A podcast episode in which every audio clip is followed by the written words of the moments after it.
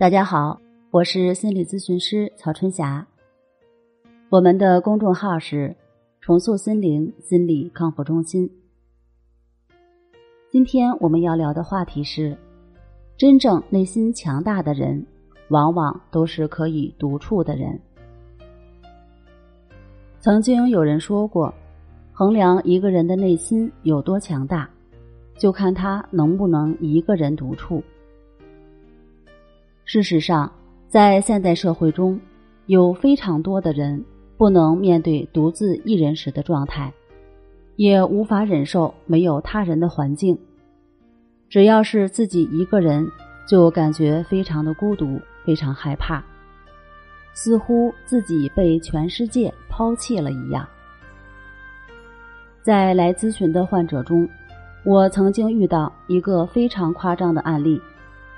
这是一位中年男士，他说自己不敢一个人睡觉，如果出差去外地，自己住酒店，没有了家人的陪伴，就会整夜失眠，有时甚至会惊恐发作，打幺二零进医院看急诊。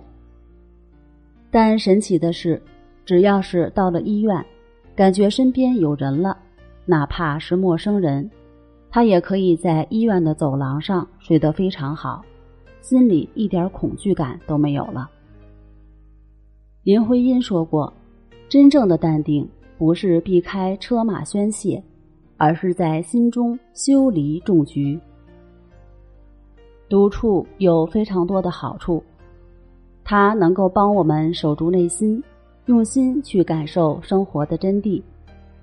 用心去总结嘈杂的生活带给我们的启示，这是一个人成熟的标志，也是一个人变得强大自立的标志。只有耐得住寂寞，才能找到最真实的自己。独处也是一个人最好的增值期。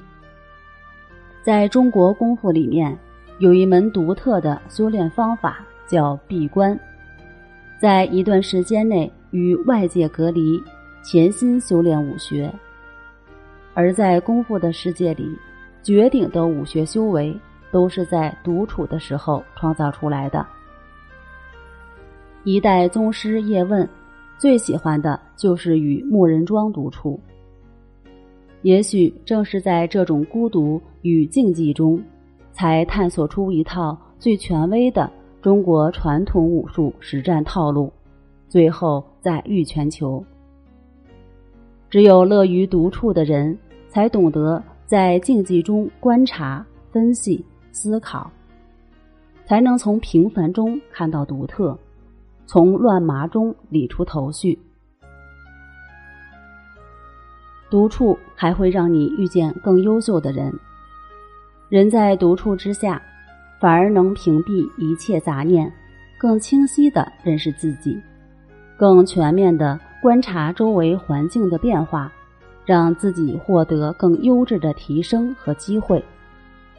当你足够优秀时，自然会吸引同样优秀，甚至是更优秀的人。如果你也是一个不能独处的人，无法克服独处时内心的恐惧与不安。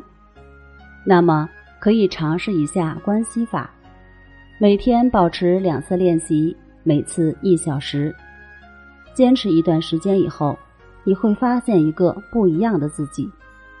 你会发现你的内心在不知不觉中变强大了，独处的能力也越来越强。